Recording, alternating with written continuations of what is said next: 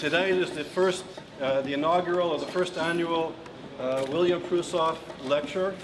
Professor Prusoff has been at Yale for over 50 years and is a giant in his field. He created the first antiviral medications, including medication for anti-HIV and anti-AIDS medication. So he's a giant in his field. He uh, was introduced to me by Alon Kanan, a friend and a, a, professor also at Yale, and he's on our faculty advisory board. And Alon introduced me to Bill three years ago when I had this idea to create an institute to study anti-Semitism, and I came pretty much ill-prepared to meet Bill uh, at the cafeteria of the medical school, and he was gracious to help get ISGAP off the ground and subsequently the Yale Initiative for the Interdisciplinary Study of Anti-Semitism. So it's a great honor uh, to be able to give this to you as a small memento of our appreciation. And I just want to say one more thing to those who know Bill and his accomplishments in his field. On an individual basis, I think all those accomplishments, what you've done for YISA and ISGAP, and even in medicine, pale in comparison to your humility and kindness that everybody here, I think, knows. So it's really an honor to be connected to you. The words are great. Unfortunately, my mother-in-law isn't here.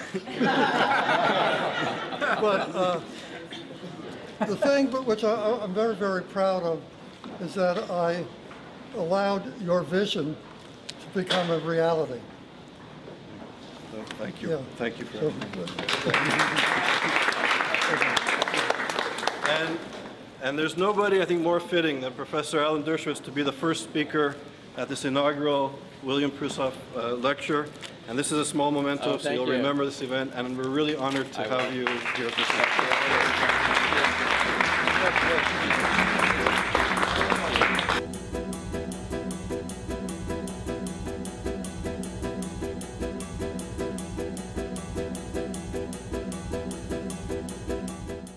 so long overdue that we have an academic research institution dealing in an academic, serious way with the issue of anti-Semitism. You hear anti-Semitism tend to be polemical, and the idea of creating a, a research institute, a center, an academic center, to consider it as a serious subject is very important. To change the nature of the debate over what anti-Semitism is is very important.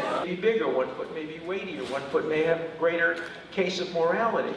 And what I want to introduce into the discussions of incitement, into debates about anti-Semitism, into discussions of the Middle East is nuance, is balance, is calibration.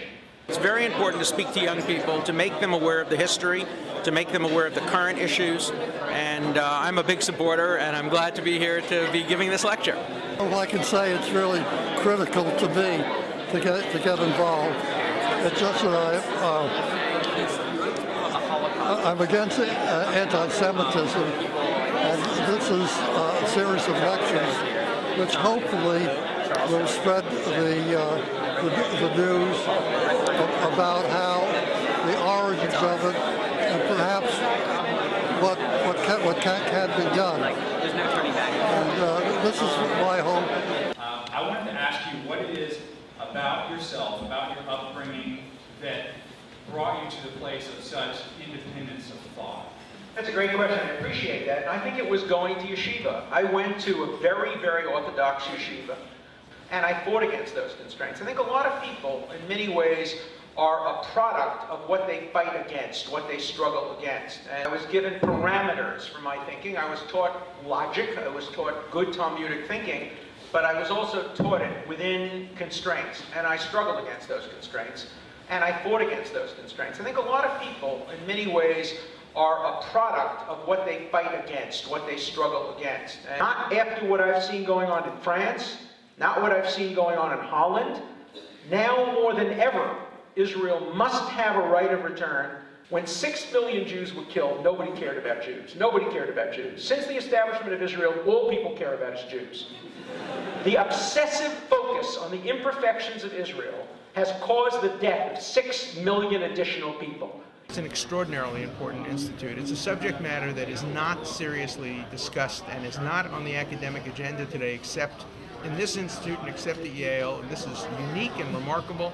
And it has to continue. This is a subject that must be uh, seriously pursued academically, and I think that uh, the current institute, under its current leadership, is doing a great job. This is a terrific beginning.